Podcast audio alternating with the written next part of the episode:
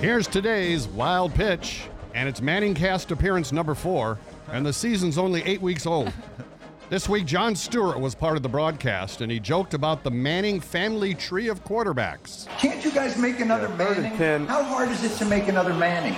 You're, you're, you've got this Bayou quarterback breeding program down there. You just keep making more Mannings. Make a couple for us. My dad's stud fee has really gone up in the past 20 years.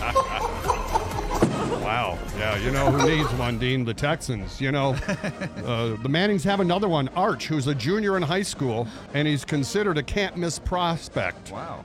So, figure five or six years, he'll be ready for the NFL. Texans will still be in the hunt for the number one pick. Just saying. That's today's wild pitch.